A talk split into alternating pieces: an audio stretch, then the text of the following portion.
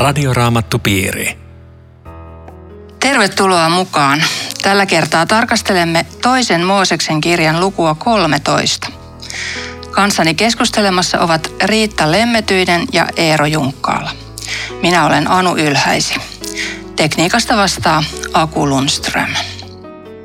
Toisen Mooseksen kirjan 13. luvun alussa ja oikeastaan pitkin koko sitä lukua on sellaisia tuttuja sanoja, mutta on ihan mielenkiintoista tarkastella, että mitä ne nyt tässä yhteydessä tarkoittaa.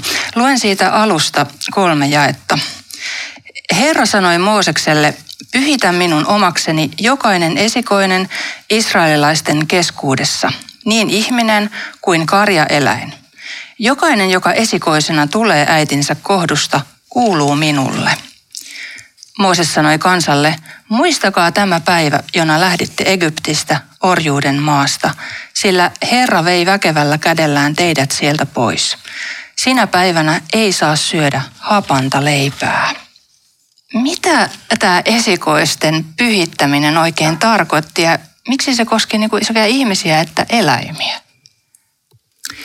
Ja ainakin se liittyy siihen, että Jumala käski surmata esikoiset, kun lähdettiin. Että se on ikään kuin sen tämmöinen jonkinlainen kääntöpuoli.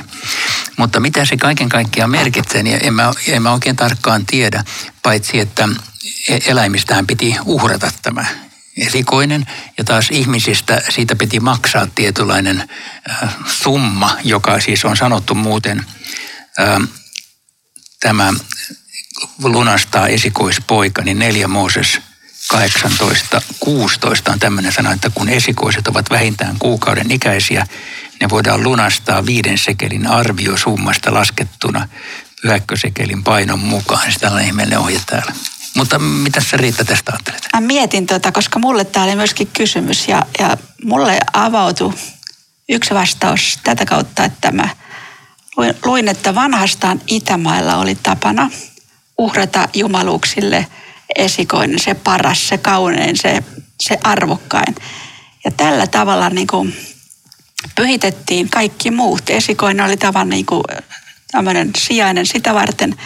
Ja samalla myöskin annettiin niin kuin Jumalalle kunnia siitä, että viime kädessä hänelle kuuluu kaikki. Ja musta tässä on jotain tässä kehotuksessa sitä samaa, koska tota, tähän liittyy tämmöinenkin ja, että jokainen, joka, joka esikoisena tulee äitinsä kohdusta, kuuluu minulle. Eihän kukaan ihminen avaa äitin kohdua, ellei luoja Jumala itse sitä tee. Jokainen lapsi on Jumalan lahja. Eli tässä voisi niinku kuulla tämän saman, siinä on vaan uusi sisältö. Minulle kuuluu kaikki, osoittakaa se siten, että annatte minulle parhaanne. Joo, mulle tulee tosta mieleen, että kun sä sanoit niin kuin paras ja, ja tällainen, niin, niin tuota, muutenkin täällä uhrikäytännössä uhri pitää olla virheetön. Ja, ja mä muistan Afrikassa ollessanikin, niin siellä puhuttiin, kun sielläkin oli uhrikäytäntö, että, että pitää olla kotieläin ja virheetön. Ja se on ikään kuin tässä jotenkin ihmiskunnan selkäytimeen laitettu tietoisuus. Mutta kun sä sanoit ton, niin mulle tulee mieleen, että kuka nousi esikoinen sanan kuolleisten, jo, kuolleiden joukosta. Eli, eli tässähän saadaan ikään kuin tämmöinen aavistuksenomainen viittaus jopa Jumalan lähettämään esikoiseen. Se oli muuten tärkeä pointti, koska mä ajattelen, että sen täytyy olla erittäin tärkeä myöskin Jumalan silmissä, koska Jeesus on esikoinen luomakunnassa kuolleista nouseiden joukosta. Hänen uhrinsa pyhittää meidät muut. Hän on esikoinen. Et kyllä se on tärkeä käsite.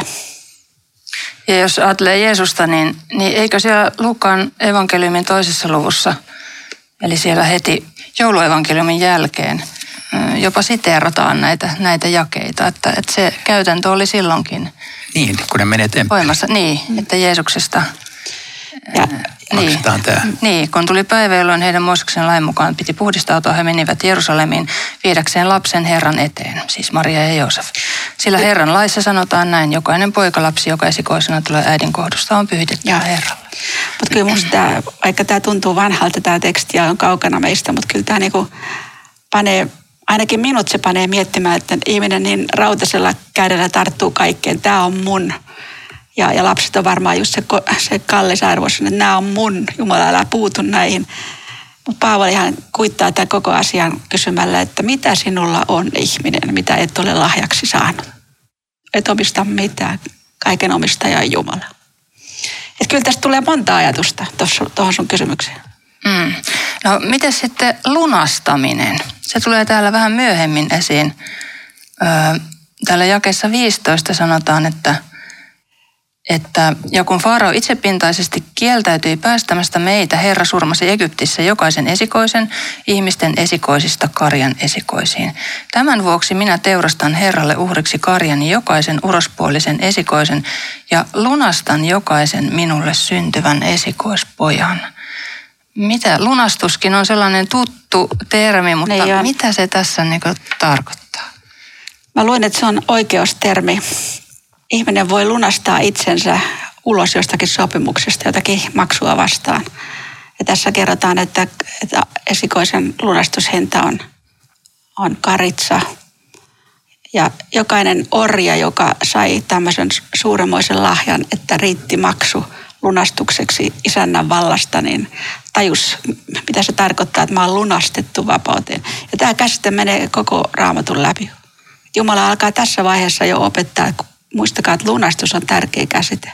Koko Uusi testamenttihan on kertomusta lunastuksesta. Joo, ja se on siinä mielessä tosiaan kiinnostavaa, että jos, jos ei sitä ymmärrä, niin myöskin Jeesuksen sovitustyö yksi elementti jää ihan, ihan kuin hukkaan, että, että tämä niin kuin raamatullinen käsitteistö kulkee tosiaan ja Jumala on antanut ikään kuin havainto-opetusta omalle kansalle, tai ylipäätänsä siis koko uhri käytännössä ja. siitä, että näin hän tulee tekemään ja kerran tulee kerta kaikki ne uhri. Mm. Eli veri ja lunastus, Joo. ne kuuluu, kuuluu yhteen. Niin kuin Paavali sanoi, että Kristuksen veressä meillä on lunastus, rikkomustemme anteeksi anto. Joo. No, täällä sanotaan myös, että, että näitä, mm, näitä tällaisia pyhitystä ja, ja tätä lunastusta, niin se on sitten tapahtuu, kun, ja näin esikoisten niin kuin luovuttaminen, että kun Herra on tuonut sinut kanaanilaisten maahan. Eli, eli tämä on niin kuin... Se koskee niin kuin sitä, sitä uutta aikaa. Niin. Mä, mä mietin, että voisiko se olla myöskin siksi sanottu, että kun ne myöhemmin tulee luvattuun maahan, jos me joskus ohjelmissa päästään niin pitkälle, niin tota, silloinhan jokainen sai tietyn määrän omaisuutta. Ja tämmöinen riippuvuus Jumalasta väheni tietyllä lailla. Että kuitenkin olisi mielessä kaikki se, miten ihminen on, on Jumalasta riippuvainen ja, ja yhä edelleen odottaa sitä, että hän saa olla ihmisen elämässä etusijalla. Niin, en tiedä. Ajatteliko että tämä lunastusmaksu liittyisi niin kuin tuohon vai? Niin ja tämä, tämä muistaminen. Niin, niin, joo, koska tämä muistaminen, jo, joo, tämähän on ihan selvä. Muistakaa tämä päivä, jona lähdettiin Egyptistä. Oikeastaan tämän koko luvun yksi keskeinen pointti on tämä, että... Niin, ja yhä vielä, että, että mitä sinulla ihminen on, mitä et ole luvat, lahjaksi saanut myös siellä luvatusmaassa, vaikka tuntuu, että tämä tontti on nyt mun. Joo. Mutta itse asiassa se ei ollutkaan niin lopulta. Tämä muistaminen on, on korostetusti täällä läsnä, oikein tämmöinen väkevä imperatiivi. Ja mä mietin, että miksi. Ja, ja tunnustan, että mulla helposti unohtuu hyvät asiat. Mutta se vääryys, mitä mä oon kokenut, sen mä muistan, vaikka se ei ole missään kirjoilla – että meidän muisti on kuin seula, kun me, me mietitään, että mitä hyvää Jumala on tehnyt. Joo, tässä sitä alleviivataan. Hmm. Mä Eero sulta vielä kysyisin tässä, kun tosiaan, mä että kun nämä, sen ajan se Israelin kansa kuuli nämä sanat, että kun Herra on tuonut sinut kanaanilaisten maahan, eli he tiesivät olevansa nyt menossa sinne, niin mitä hän niin kuin ajatteli, jos hän pitää vaikka esikoispoikansa niin kuin tietyllä tavalla luovuttaa Jumalalle ja, ja siitä maksetaan lunastusmaksuja ja näin, niin, niin tota, että jos mulla vaikka nyt tässä poika, mä oon äiti ja se on semmoinen vaikka yksivuotias, niin mitä mä ajattelen, että minkä ikäinen se niin kuin olisi sitten, kun ollaan siellä luvatussa. Kuinka kauan siinä niin kuin periaatteessa olisi voinut, jos he vaan olisi siellä marssinut, niin kuinka pitkä matka se on ja kuinka kauan se olisi Aa, teet kysymyksen, joka, jonka on hankala vastata. Siis, jos, jos siis kysytään vaan, että kuinka nopeasti ne ovat päässyt perille, niin eihän siinä nyt hyvän aikaa olisi monta vuotta mennyt kuukausissa varmaan olisi voinut laskea se.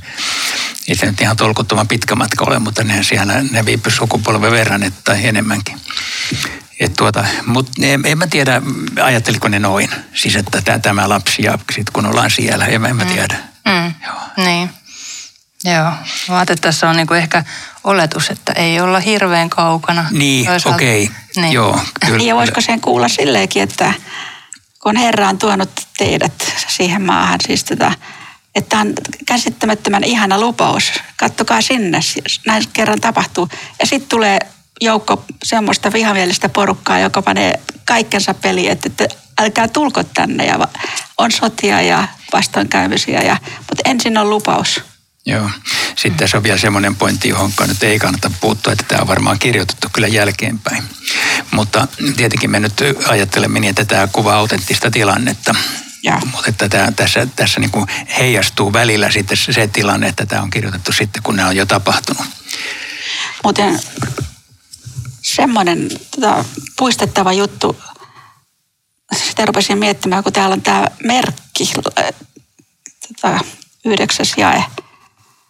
Pane merkki käteesi ja tunnus otsallesi. Kun nämä käsitteet menee läpi raamatun, niin musta oli aika häkellyttävää, että ilmestyskirjassa tämä löytyy tämä sama. Missä se siellä on? Ilmestyskirja 13, mutta se, joka käskee, on täysin eri henki. Se on peto, joka pakottaa kaikki, pienet ja suuret, rikkaat ja köyhät, vapaat ja orjat ottamaan oikean kätensä tai otsansa merkin. Kenelläkään ei ole lupa ostaa eikä myydä, ellei hänellä ole tätä merkkiä. Eli jompikumpi merkki ihmisellä on. Mutta se ei ole kuitenkaan koronarokotus. ei, ei sitä se ei ole. Okay. Mutta meinaan, miten, miten paha jäljittelee tältä osin. Joo, mulle mm. tulee siis tästä tämmöinen vähän, vähän hanssu mielekuva, että tänä päivänä ortodoksit juutalaiset laittaa niitä laatikoita käteensä ja otsaansa, eli ne on toteuttanut tämän jakeen täysin ulkokohtaisesti, ikään kuin tämmöisenä symbolina, mutta se on luultavasti aika lailla liuennut se alkuperäisidea. Tai sitä me emme tiedä, kuinka paljon niitä oikeasti sitten näitä sanoja miettivät. Hmm. Mutta, mutta se onkaan, sekin liittyy vähän tähän, että, että tämä pedon merkkikin, niin se on sitten jotain, ei se välttämättä, ei se ole mikään ulkonainen merkki, mutta silti niin se on, se on niin kuin jäljittelee niin kuin tätä ei juttua. Paholainen tuntee raamattunsa myöskin, Joo. ikävä mm. kyllä. Joo. Mm. Joo. Joo, mutta tuo muistamisen teema on tosi, tosi tärkeä kyllä tässä, niin kuin, niin kuin sanoitte molemmat. Tuossa jakeessa 14 ja sitten sanotaankin, että kun poikasi aikanaan kysyy sinulta, mitä tämä merkitsee, niin sano hänelle, väkevällä kädellään Herra vei meidät pois Egyptistä orjuuden maasta. Eli, eli jotenkin niin kuin tässä kehotetaan todella, että lapsille pitää kertoa Joo. ja tuleville polville. Mitä ajattelette siitä? Niin ja sehän on juutalaisuudessa tänä päivänä siis juutalainen perhe viettää pesahateriaa ja lukee näitä tekstejä ja käy uudestaan läpi. Ja minusta se on kyllä hirveän kiinnostavaa, että ne ajattelee sen niin, että me lähdimme Egyptistä ei niin, että meidän isämme tuhansia vuosia, vaan me lähdimme Egyptistä. Jokainen sukupolvi elää uudestaan tämän me lähdimme Egyptistä. Niin se, on, se on niin kuin koko ajan läsnä, niin kuin, että me olemme se porukka, joka lähti oikeastaan. Ja se on aika hyvä. Voisiko sitä ajatella, että se on eräällä lailla jokaisen perheen isän samalla uskon tunnustus. Me läksimme. Jumala teki tämän, muista poika. Ja samalla se on musta kyllä silleen puistettava todistus, mitä Eera sanot noista juutalaisista perheistä, että – missä meillä on tämä sama, kuka kysyy, kuka vastaa. Niinpä. Mm. Että kysymykset on vähentynyt, koska uskonnon opetus on vähentynyt. Ja, ja, ja mm. perhehartaudet. Ja. Huh. Mm.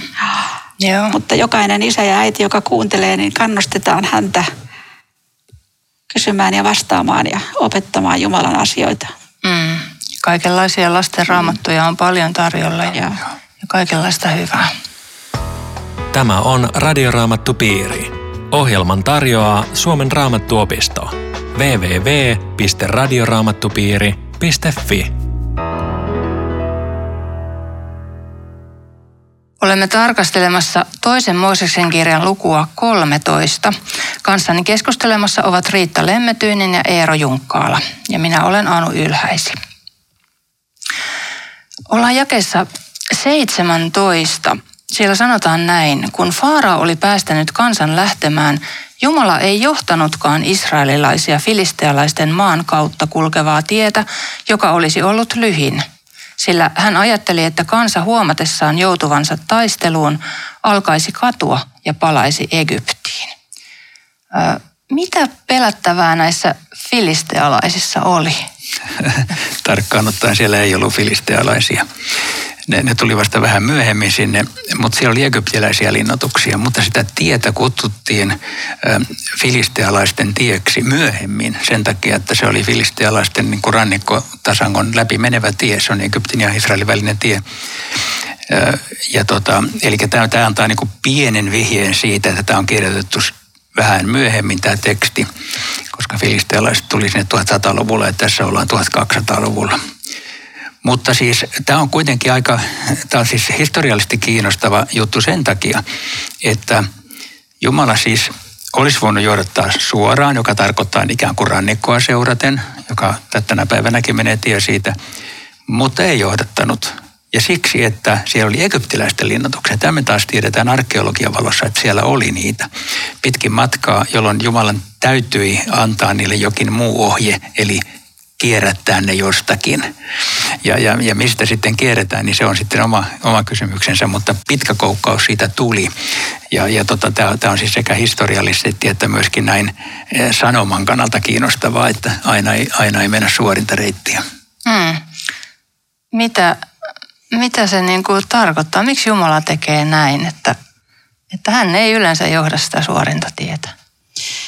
Joskus johtaa. No joskus, joskus johtaa niin suoraan tietä, että, että on itselläkin ihmettelemistä, mutta, siis mutta aika usein ei. Mä, mä tota, teen semmoisen oivalluksen tässä, kun sitä elämässäkin miettii. Minä mietin, että mä oon ollut 19 vuotta luostarissa ja se oli melkoinen kiertotie Uhuh. ja mutka elämässä. Mm. Oliko se hukkareitti? Mä en olisi tässä, jos sitä mutkaa ei olisi ollut, enkä hengellisessä työssä ollenkaan. Mutta en mä niitä mutkia ymmärrä, mutta täällä on kaunis ajatus täällä jakeessa 17, kun miettii näitä mutkia tässä ja omassa elämässä, kun täällä sanotaan, että sillä hän Jumala ajatteli. Eli se oli Jumalan ajatus. Se vapauttaa mut kaikesta tämmöisestä jossittelusta tai, tai muuta, että, että Jumala tietoisesti tekee näin elämässä. Ja jälkeenpäin, kun katsomaan sitä, vaikka Israelin kansan valossa, Eihän ne koskaan Jumalaa kokenut näin niin kuin autiomaassa tämän mutkan, kun tätä mutkaa käytiin. Suurimmat Jumalakokemukset löytyy tämän mutkan takia. Ja kyllä, kyllä varmaan omassa elämässäkin voi sanoa samaa, että Jumalan oppi tuntemaan syvemmin ja paremmin, kuin oli se kiertotie. Ajattelin, että, että voi sanoa niinkin, että kun meidän elämässä on siis kaikenlaisia semmoisiakin vaiheita – jotka siis ei ole hyviä eikä oikeita, joissa sisältyy paljon väärää ja syntiä ja näin. Että et, nekin on näitä, näitä mutkia. Ajattelen. Niin mäkin ajattelen. Että se, sit, sillä ikään kuin, se, mä en saa sillä oikeutta, että okei, nyt mä teen jotain ihan tyhmää, kiva, kiva, että mä oon täällä. Ei näin. Vaan että kun elämään tulee kaikenlaisia semmoisia jotka, asioita, jotka siinä sinänsä on väärin, niin sitten kuitenkin jälkeenpäin voin nähdä, että Jumalan johdatus meni näin. Sen se ikään kuin piti mennä näin. Mm. Tässä on kaunis raamatun paikka tulee mieleen, kun sä tätä puhut, kun Jeesus sanoi Pietarille, että se mitä minä nyt teen, sitä et ymmärrä, mutta jälkeenpäin sinä olet sen ymmärtävä. Ainahan ei näin käy, mutta, mutta usein myös käy. Jotakin alkaa ymmärtää. Ja niin kuin sä kuvasit tätä, näitä reittejä, niin huonostihan Israelille olisi käynyt jollakin lyhkäisemmällä reitillä, koska eihän se ollut mikään, joka tulee panssarivaunujen kanssa siltä varalta, että täällä nyt joku panee esteitä heidän matkaan, että he olivat täysin riippuvaisia, että on oikea reitti ja Jumala valitsee. Mm. Joskus ehkä se kiertotie voi tuntua myös siltä, että se on jotain täysin turhaa tai sellaista, että on niin todella niin jumissa jossain.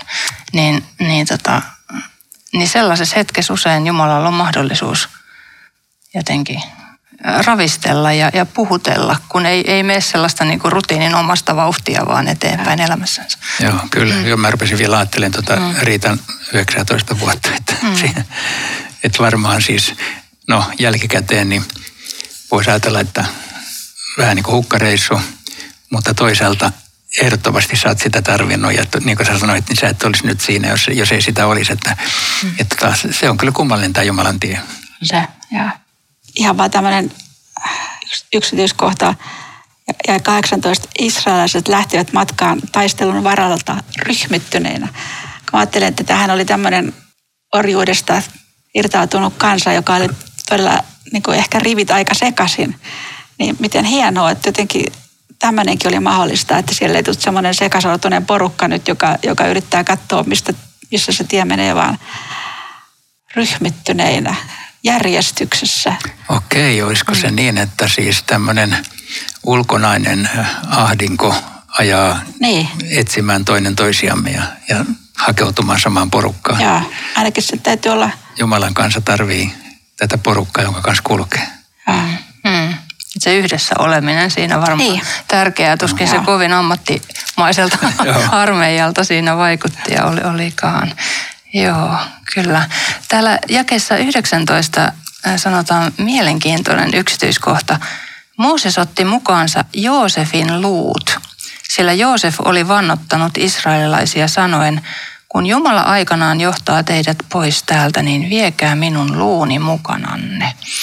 Ö, mitä ajattelette, että mitä, mitä Joosefilla oli ollut silloin aikanaan mielessä, että kun hän tällaisen toiveen on esittänyt?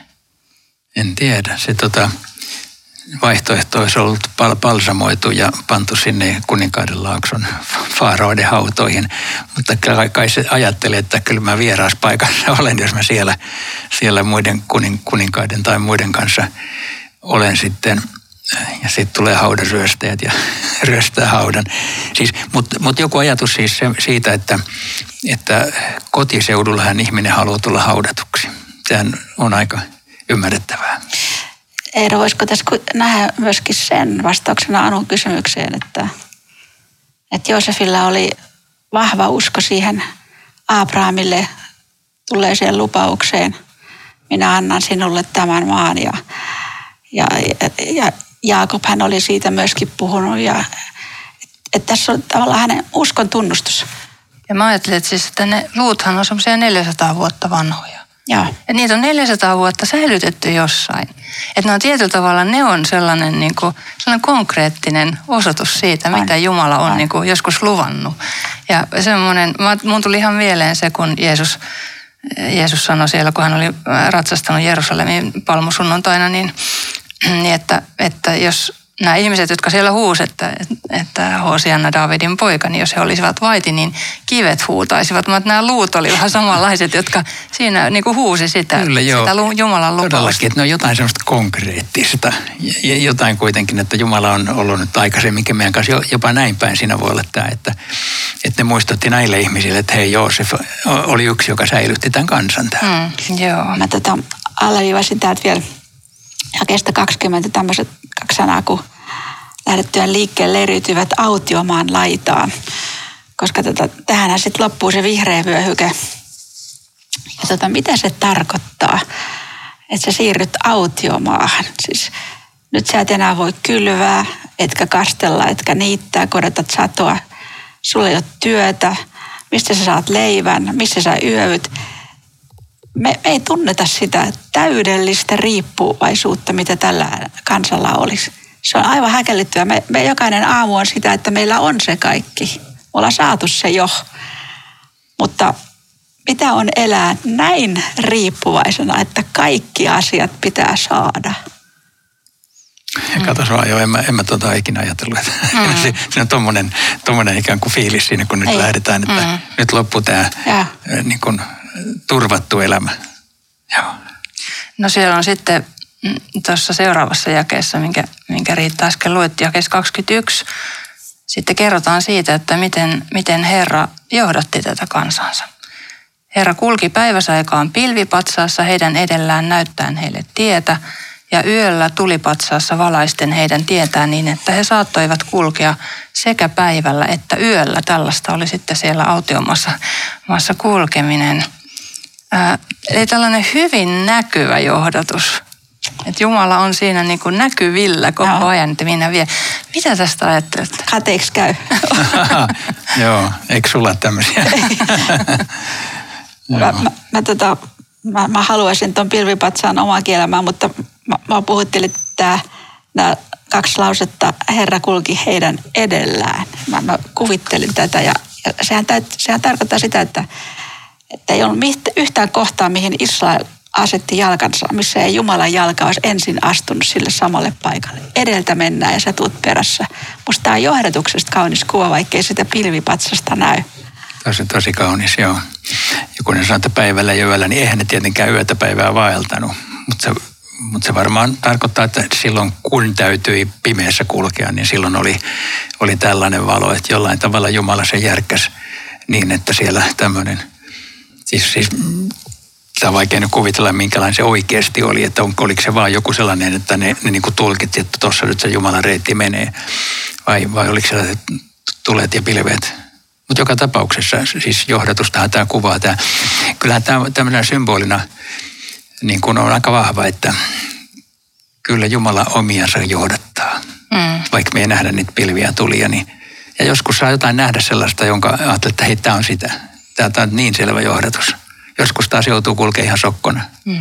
Mm. Eli jos, jos tulkitsee oikein, niin meidän asiat ei ole loppujen lopuksi huonommin. Kun, me, kun heidän. Niin, kun niin heidän. juuri, ei. Mm. Sitä paitsi meillä on tämä kertomus, me, me ei ruveta ihan hetnojaa ruveta me napiseen niin kuin nekin, mutta, mutta siis me, me niin kuin nähdään, että Jumala on kerran tämän tehnyt, kun se tekee meillekin. Mm. Ja toisaalta tulee tästä, tästä tulipatsaasta mieleen semmoinen linkki uuteen testamenttiin, kun Jeesus sanoi, että joka minua seuraa, se ei pimöydessä vaella. Mm. Tosiaankin. Kyllä. Joo. Ja mulle tuli mieleen se, että tämä on myös valtavan suurta Jumalan huolenpitoa, koska siellä kuumassa autiomaassa auringossa se päivällä on se pilvi. Ja yöllä kun on, on pimeätä ja kylmää, niin on tulipatsas. Okei, okay, joo. Se lämmittiköhän se tuli siellä yöllä? En tiedä, mutta jotenkin tuli tämmöinenkin mieleen, että ei Jumala vaan niin kuin vie joita, vaan hän pitää myös samalla huolta. Radioraamattu piiri. Kiitos seurasta. Voit kuunnella tämän lähetyksen uusintana sunnuntaina heti kello 12 jälkeen ja kaikki Radioraamattupiiri-ohjelmat löytyvät myös osoitteesta radioraamattupiiri.fi ja spotify.comista. Voisitko Riitta rukoilla tähän lopuksi? Rakas taivaallinen Isä, me muistamme sinun lupaustasi meille. Minä johdatan niitä, jotka rukoillen kulkevat. Herra, tästä johdatuksesta mekin olemme täysin riippuvaisia ja tänään kiitetään siitä, että olet luvannut niin tehdä. Myös sellaisessa elämäntilanteessa, jossa seinät nousee pystyyn ja tuntuu, että tästä ei eteenpäin pääse. Myös siellä sinä olet tämä sama hyvä jo, Jumala ja siksi annamme elämämme sinun johdettavaksesi. Aamen. Tavataan viikon kuluttua. Hei hei. Radioraamattupiiri. www.radioraamattupiiri.fi